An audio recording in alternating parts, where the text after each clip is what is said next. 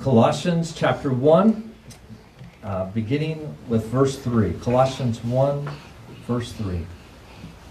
We always thank God, the Father of our Lord Jesus Christ, when we pray for you, since we heard of your faith in Christ Jesus and the love that you have for all the saints, because of the hope laid up for you in heaven. Of this you have heard before in the word of truth, the gospel, which has come to you, as indeed in the whole world it is bearing fruit and increasing, as it also does amongst you, since the day you heard it, and understood the grace of God in truth, just as you learned it from Epaphras, our beloved fellow servant. He is a faithful minister of Christ on your behalf, and has made known to us your love in the Spirit. And so, from the day we heard, we have not ceased to pray for you, asking that you may be filled with the knowledge of His will in all spiritual wisdom and understanding, so that as to walk in a manner worthy of the Lord, fully pleasing to Him, bearing fruit in every good work, and increasing in the knowledge of God. May you be strengthened with all power according to His glorious might for all endurance and patience with joy, giving thanks to the Father who has qualified you to share in the inheritance of the saints in light. He has delivered us from the domain of darkness and transferred us to the kingdom of his beloved Son, in whom we have redemption, the forgiveness of sins. The grass withers, the flower fades, but the word of our God will stand forever. You may be seated. Let's pray.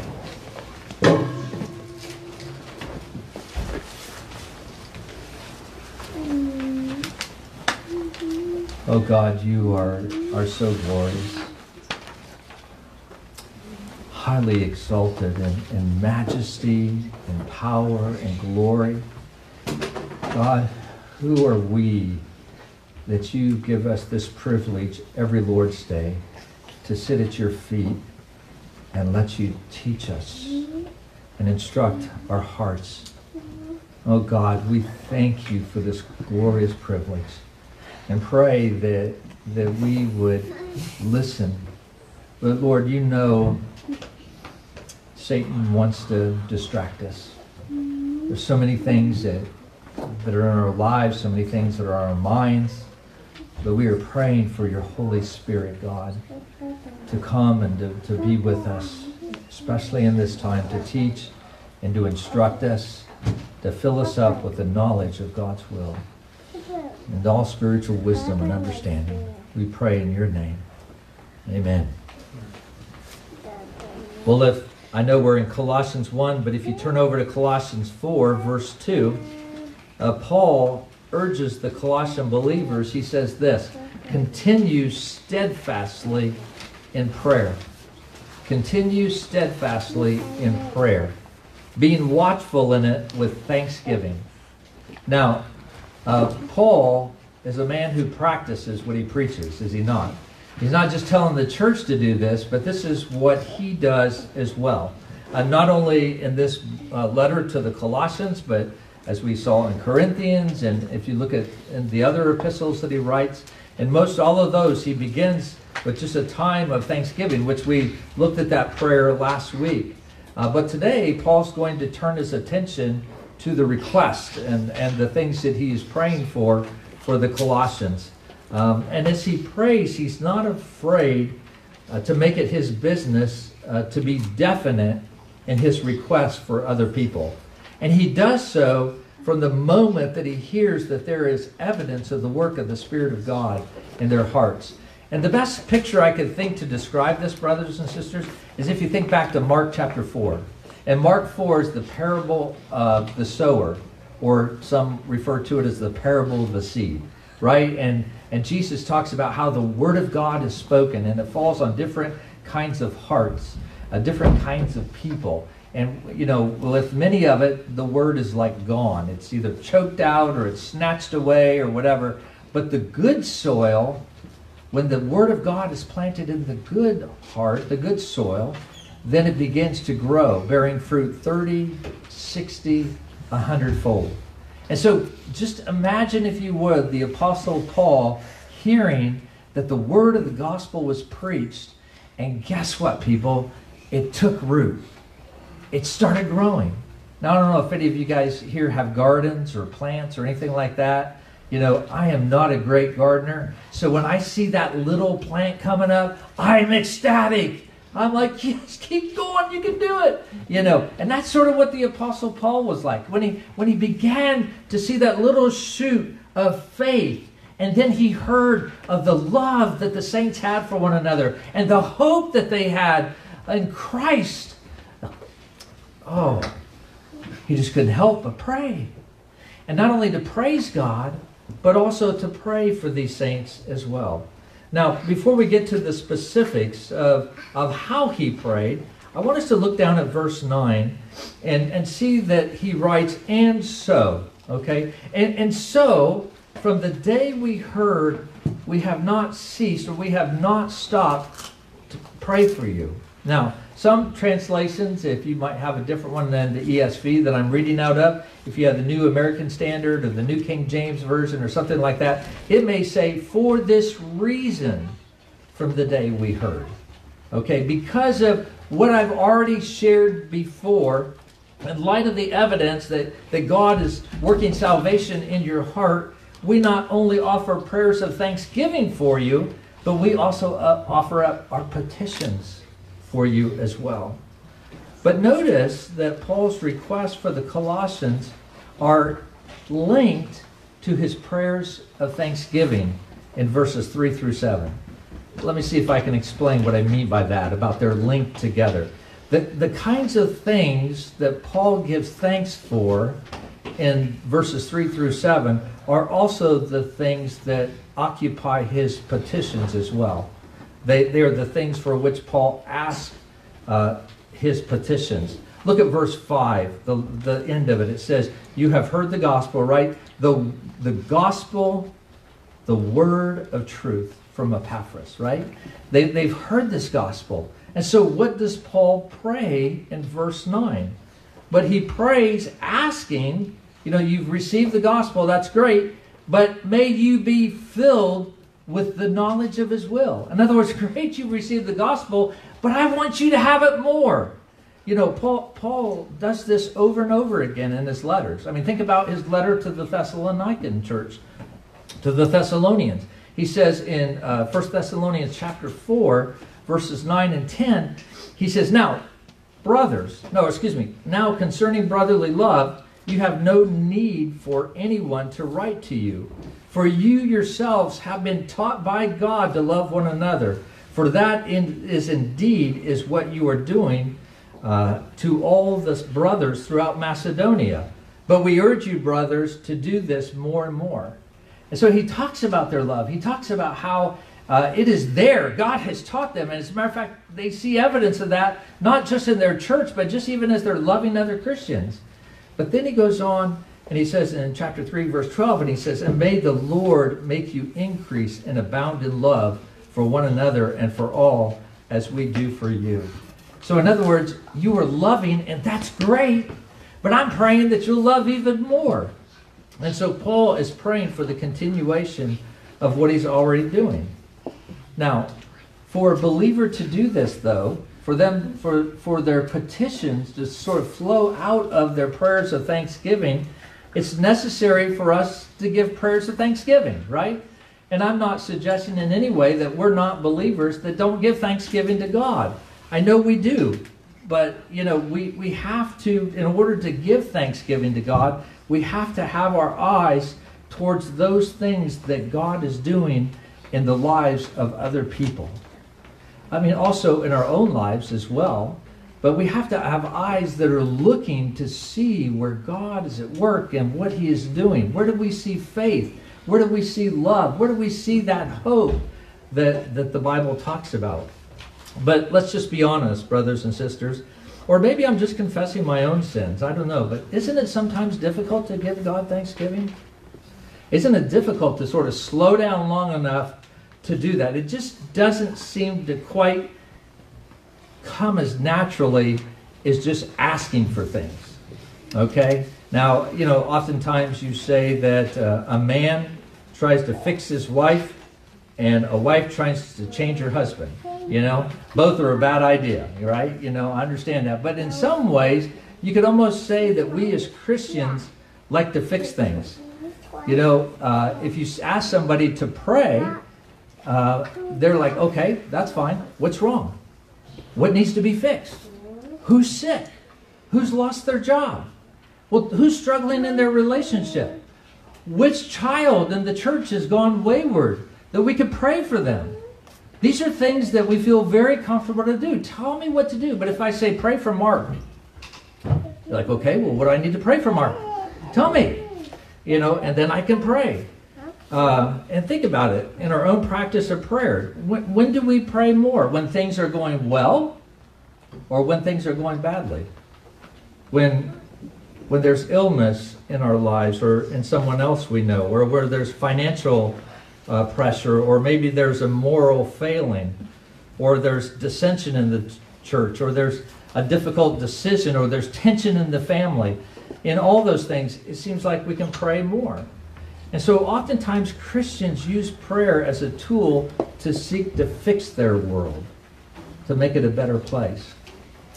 But uh, Richard Pratt, in his book, Pray with Your Eyes Open, and I would say this, uh, by the way, if, if you're a person who would like to grow in their prayer life, and you could only buy one book on prayer, I would probably buy this book, okay? Richard Pratt, Pray with Your Eyes Open. He's one of my professors in seminary, but very, he lays out prayer very simply.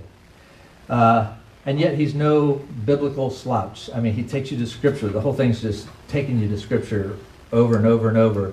But he defines prayer this way He says, Prayer is a believer's communication with God. A believer's communication with God. And so prayer is not merely speaking at God, like we're asking things of Him and, and, and wanting to go through our prayer list and, and ask for those things. Prayer is much fuller than that. You know, have you ever uh, maybe uh, had anybody walk into the room where you were, and they walk in, they don't say anything except, hey, I want you to do this. And you're like, okay, no hello, no how are you doing, no nothing, let's just get down to business, just, you know, I want this. You know, and yet how often can maybe sometimes our prayers come across that way to God? Lord, please heal Rob.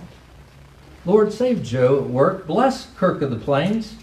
And the list goes on and on and on. But what, what, what might it be like, though, if we prayed something maybe more along these lines? Where we say, Oh God, you are, and then fill in the blank with whatever description, maybe from the Psalms or maybe from a hymn that we sang this morning.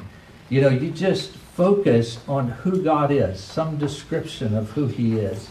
And then you praise Him. Here again, giving a description of who God is. Maybe from Psalm 92 or Psalm 100 or from Psalm 150. You know, just uh, focusing on who God is. And then to thank Him. Here again, giving a description of what He has done.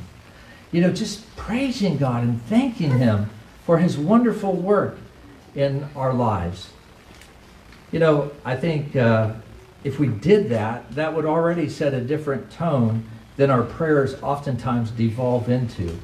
And I'm not suggesting these things as in these are steps that you have to take. Because I know some of you, you're probably like me. You're like, okay, what did Pastor Rick say? What was that again? I got to get this down. And then on Monday, I'm going to sit down and try to go through each one of those and make sure I don't leave out any steps so that I get it just right, so that my prayer life will just be fantastic and stuff. And it just becomes, again, a legalistic thing where I'm more focused on the structure of the prayer than I am in just focusing on who God is. And yet, God invites us to come into His presence that we might just bask in who He is and we might give thanksgiving to Him for what He has done. And, and as we do that, that's what Paul does, as, he, as he's giving this thanksgiving to God, he then prays that God would continue to do the work that he's doing. It might look something like this Oh Lord, God, we come to you this morning and we praise you, God, for your glorious blessings upon your people. God, we thank you so much for establishing Kirk of the Plains. Lord, you brought this church about with no core group, nobody. Lord, you just, and you even used a pastor that really wasn't a church planter, uh, not very confident in his abilities, and yet, Lord, look what you have done. We thank you, Lord, for the way that you have ministered to people. Lord, how you have called people to yourself, and people have heard the gospel of Jesus Christ. Lord, we thank you for the witness that's, that's taken place in Andover because of the work that you are doing in Kirk of the Plains. Oh God, you are so good and you are so gracious. But Lord, we are feeling uh, as a church the restrictions of the facilities in which we're meeting. Lord, there are ministries that, that we desire to do that we can't do because we just don't have the space. We don't have the resources, Lord, to do this. And so, Father, we pray for the fast team as, as they have been established, that you would guide and you would direct them. Father, that they would be able to bring things to our session, that they could, our, our elders could make wise decisions, Lord, in how we could go forward as a church to do the ministry that you've called us to do. Oh, Lord God, we praise and we thank you. You see how wonderful that is? Rather than saying, hey, Lord, we also want to pray for the fast team and we want to pray for, you know, there's just a sense in which when our petitions flow out of our thanksgiving, it, it is a glorious thing. And Paul prays for the request that he does because of the work that he sees God doing, but also because of the need that he sees these Colossians that they have. They are being tempted by the Gnostics and who are speaking of the secret knowledge. And, and they said that if you want to live the Christian life, you need this secret knowledge. And Paul wants them to know that the knowledge of the gospel is sufficient that they have come to understand the fullness of the gospel found only in Jesus Christ. And so Paul prays for the Colossians. But what is it then that he prays? Well, my sermon has one point today, and that is this. He prays that they might be filled with the true knowledge. That they might be filled with the true knowledge. The way he puts it is that he would be filled with the knowledge of his will in all spiritual wisdom and understanding. Now, what does Paul mean when he uses the phrase, the knowledge of his will, that he wants believers to be full of? Well, frequently, when we use that term, the, the uh, will of God, it's referring to uh, God's will for maybe our vocation or some other decision that we have to make for the future. Maybe uh, um, things like who should I marry? or you know what major purchases should i make? What job should i take? What about moving lord? What do you think about that and and that's typically how we think of it as some futuristic decision that has consequences and we don't want to make the wrong consequences and have to suffer those so we want god to direct us in what the right decision is the, the problem with this kind of thinking though i mean uh, okay well let me just stop just a second that's not bad to do that so please don't hear me say, don't pray for things regarding the future, okay? We have to bring all of our needs before the Lord.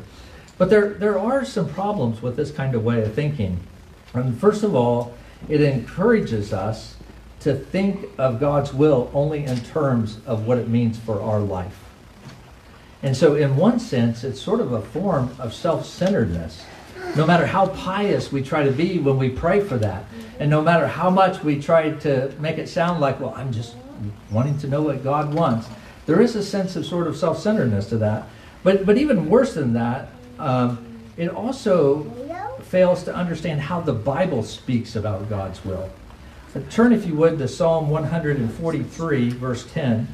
Psalm 143, verse 10. The psalmist says, Teach me to do your will, for you are my God. Let your good spirit lead me on level ground.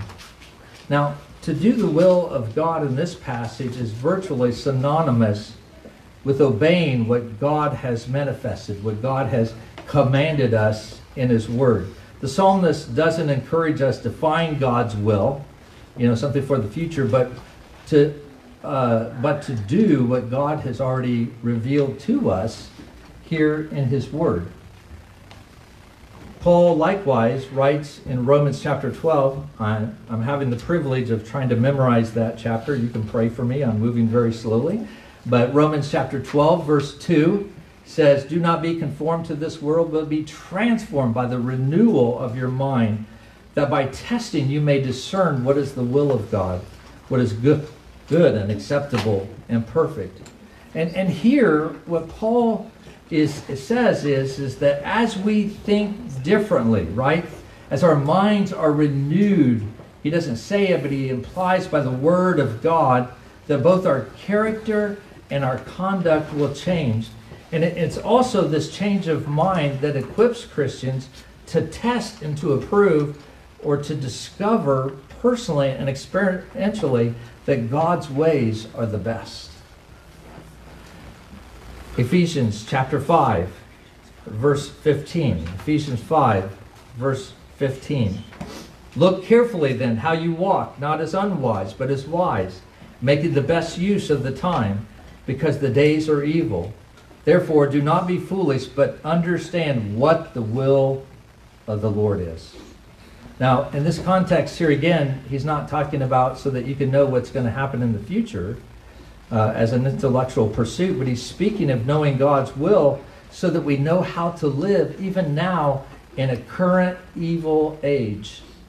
In, a, in an age where there's hedonism and laziness and squandering opportunities. He wants these Christians uh, to avoid foolishness and, and to show they understand what the Lord's will is by making uh, by making the most really of every opportunity that they have before them in the society in which they live. And so you can see different ways that, that God uses uh, this term, the will of God. Let me give you just a couple more. Uh, uh, 1 Thessalonians 4 3, for this is the will of God, your sanctification. We've talked about that in the past, that God, it's His will. He will bring it about that you be sanctified.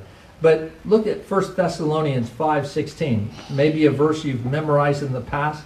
1 Thessalonians 5:16. Rejoice always, pray without ceasing, give thanks in all circumstances, for this is the will of God in Christ Jesus for you. You want to know what God's will is for you? That you rejoice always, you pray without ceasing, and you give thanks in all circumstances. Matter of fact, if you're around Christians who whine a lot, and you know are sort of gloomy all the time sort of those eeyore type christians yeah something's eh, always wrong you know you can say to them if you want you know i know what god's will is for you right? That you give thanks in all circumstances you know? Because the bible says for this is the will of god in christ jesus. Maybe those gloomy christians are your kids. I don't know. But anyway you can uh, remind them that, that that's the case. The point that i want to make is this that, that in some ways it's a little ridiculous to seek God's will for your life in terms of future things like jobs or marriage or a move when, when there's no deep desire to pursue God's will as He has already kindly revealed it in the Word of God. Okay? It's, it's, there's, it's sort of ridiculous to, to seek to know His will when we don't take the time to know the will that He has already given to us in His Word. And unfortunately, there are those who are professing believers who find themselves reading God's Word very casually, maybe reading it very sporadically. And yet, when it comes to those difficult situations in their life, they're coming before the Lord and they are praying and asking Him, Lord, what do you want me to do? Rather than understanding that we are to know uh, his will in his word. But, but Paul prays here as, as to, for the Colossians that they might be filled with the knowledge of God's word. Now, that word filled is, is an interesting word. It's actually in the passive voice, which means it's an action that happens to us from outside of ourselves. And uh, we know that ultimately that, that he's saying that God fills his people, okay, with his will. But you might be thinking about that and thinking, but now wait a minute, the way that I would be filled with with the knowledge of his will would be if I read the word of God. So what does it mean that God fills us? Well, that's where you have to read the full. I've only read part of the prayer that Paul prayed. He prays that you might be filled with the knowledge of his will and all spiritual wisdom and understanding.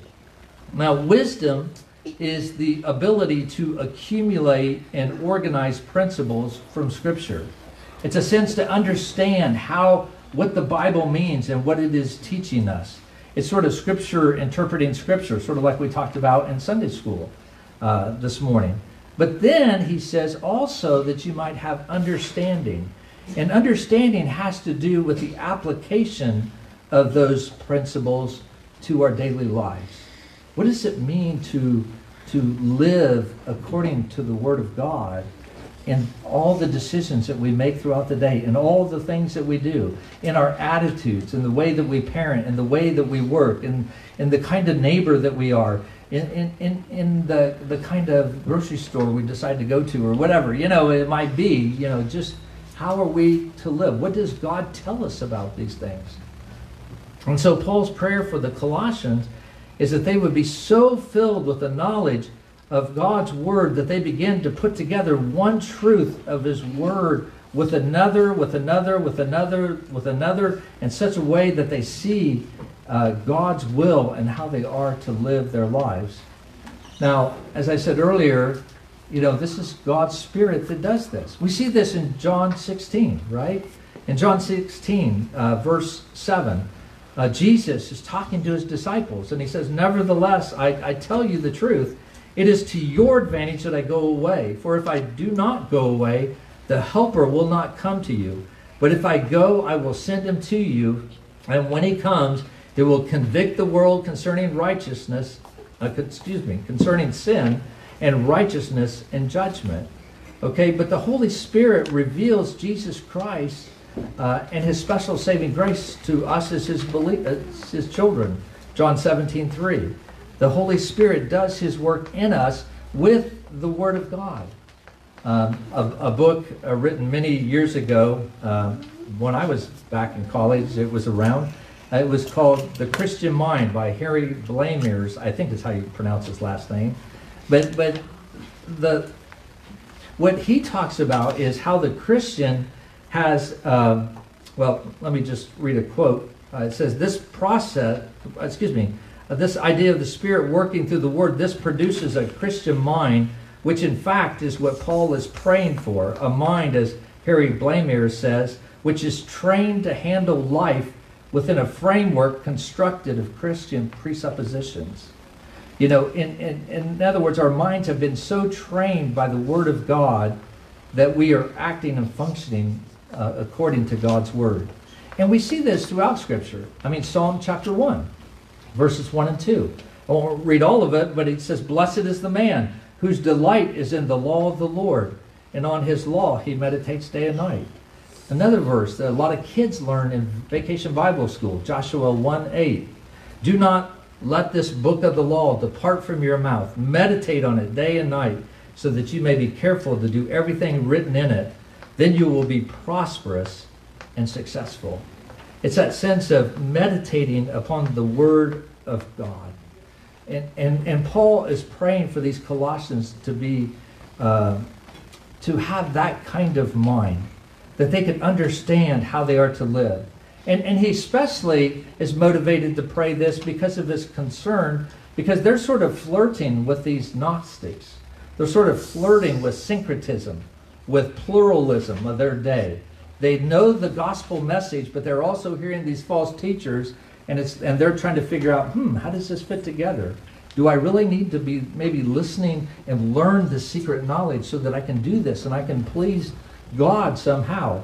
And Paul is like, no, I am praying that you would know the will of the Lord so that you could discern between truth and this falsehood and you would know how to live. Because Paul knows that when one tries to reconcile the thinking of the world with what the Word of God teaches, that the tendency is to end up reducing Christ in importance. Christ always is less important whenever we're trying to reconcile with the world. And that's why Paul says in Colossians chapter 2, verse 8, just the next page over, see to it that no one takes you captive by philosophy and empty deceit according to human tradition, according to the elemental spirits of the world, not according to Christ. For in him the whole fullness of deity dwells bodily, and you have been filled in him who is the head of all rule and authority. You see, from, from Paul's perspective, what these Christians needed, what we need, brothers and sisters, is a, a deep, growing knowledge of Christ and his will. It's of the most importance to us as believers. And uh, we see that in various places in Scripture. But, but Paul wants us to have this. Now, I mean, how else will these uh, Colossian believers withstand the pressures of the pagan culture in which they live? I mean, these are pressures that are not only common, but are oftentimes unidentifiable. They're just not easy to see. And it's the same way in the world in which we live, is it not? We have false teachings all around us that are happening. Things that, you know, uh, people are saying, even in the Christian church, that you listen to and it has all of the Christian language and stuff. But wrapped up in all that Christian language is oftentimes falsehood. And how many times do we get sucked up into that? You see, we have to understand that we have an enemy that understands that the battle is in the mind. And if, if Satan can get us to be thinking uh, contrary to Christ, then, then he's tickled. Then he's excited because we are going to live out of the way we think, brothers and sisters. And so, you know, uh, parents, I, I would encourage you. I think it's great. It does my heart so much good when I when I see you guys teach your kids, uh, have them memorizing scripture, or when I hear they're memorizing the shorter catechism and these kind of things. And those things are wonderful. But one of the questions I want to ask: Are you watching how they are processing what they know about God's word? Are, are you listening to, to how they're they're taking that and how does that affect how they, they live their lives. Now, when they're little, little, that's a little more difficult to see because they usually just do what mommy and daddy want. But as they get older, especially those of you that have teenagers, you know, spend time asking your teenagers questions.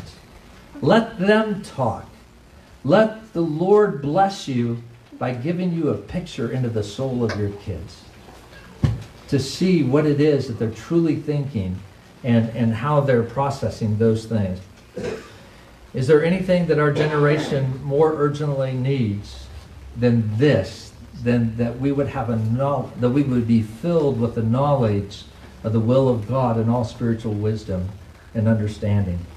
You know, some of us, if we really think about it, we've chased every fad that's come into the church. We've been on every bandwagon that's made its way in the door of the church. We've adopted every gimmick that the church has promoted. And then there are those who sit in the back of the church probably and are very confident and smug and say, "Yeah, well, I have not done that. I've I've rigidly cherished those things that are uh, of tradition and those things that are uh, of uh, of old." And you know, I'm very proud to say I haven't changed much of anything. Well, there's a trap in that too, as well. But but as uh, D.A. Carson said, he says, "But where are the men and women?" whose knowledge of God is as fresh as it is profound, whose delight in thinking God's thoughts after him ensures that their study of Scripture is never merely intellectual and self distancing, whose desire to please God easily outstrips any desire to shine in public or to promote oneself. Oh, brothers and sisters, we need to hear that. We desperately need meditative and reflective dependence on every word that proceeds from the mouth of God. Do we not? And that becomes even more apparent and takes on, I think, a greater urgency when we discover the rapidly growing deficiency in Bible knowledge, even within Reformed churches. Um, what kids knew, what youth knew, what adults even knew uh, many years ago. It, today, it's just a mere shadow. Uh, can't hold a candle to, to many of the things. If you if you don't believe me, go to a used bookstore and find a, a book on Bible quizzes or something that's written in 1926 and read those, you know, the questions that were asked and the answers. It's very humbling, you know.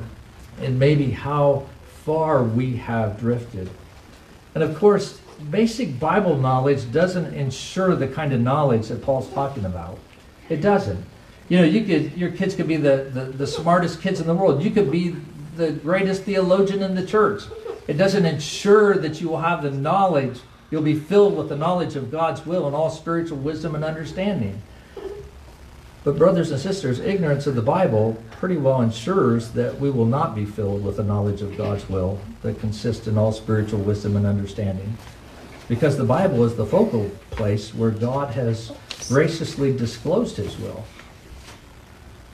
You see, the church in the West has squandered the knowledge of God, and in its place, it's become fascinated with techniques and with fads. And so, no wonder this is something for which we must constantly pray. You know, it's just as needed today that we pray this for one another as it was in Paul's day with the Colossians. It, it is to our great shame if we have not constantly been praying along these lines. A few things are probably more urgent for the church today than to be bringing this request to God that He might make it a reality in each and every one of our lives. You know, it's interesting. This year at Twin Lakes, when I went there, uh, the the main speaker uh, was speaking, and he was talking about uh, a situation where he was around a, a bunch of uh, young people, uh, teenagers and stuff, and he said, "So I did what any self-respecting adult would do." He goes, "I eavesdropped." I wanted to hear what they were talking about. I wanted to hear what they were saying. He, this man is a, he's a seminary, he's a chancellor of a seminary. He's raised in the PCA, son of the South, you know, all just great lineage, you know, and stuff. And he's like, I just want to hear. And he goes, these were kids. These were not unbelievers. These were kids who were raised in solid churches. These were kids who were raised in the PCA. He said some of these kids had the best preachers and pastors that, that are alive in the PCA today. And he said, but as he listened to them and what they said, and when they talked about cultural things and what the Bible says, he said, I quickly came to realize they don't believe what we're preaching. They don't believe it. They're talking as much like the world as what the world is. He said they've come from strong families where the gospel was preached and it was faithfully taught. But he realized they didn't believe it. Brothers and sisters, it's not just our kids. How much have we been affected by the world and the things that the world says? And have we bought into those half truths and those things that the Bible, or excuse me, that the world says ought to be priorities rather than what the Bible says? You know, I, I oftentimes think, you know, one day I will stand before Jesus and I'll have to give an account for my life. And I think, you know, as, as an American Christian, I feel okay with my life. I'm like, I feel very committed to the Lord and stuff. But I thought, when I stand before Jesus in light of eternity, and as he, you know, stands there, and I think about his kingdom and what was really important, will I see things differently and will I have regrets to think, Lord, really, did I give myself, did I pray that I would be filled with the knowledge of your will and all spiritual wisdom and understanding? Typically, we pray for ourselves or for others for physical well-being, uh, uh, health, social relationships, all kinds of things. But part of our intercessory prayers ought to be praying that we would have the true knowledge that God gives us in Jesus Christ. Is that how you pray for others? Is that how you pray for your pastor? If not, please do. He needs it. Is that how you pray for new believers? Is that how you pray for your family? Let's pray.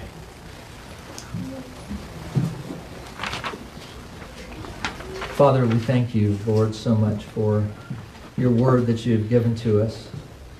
God, we thank you that you give your word, yes, sometimes to rebuke us, but always towards the hope of uh, turning our hearts to obedience.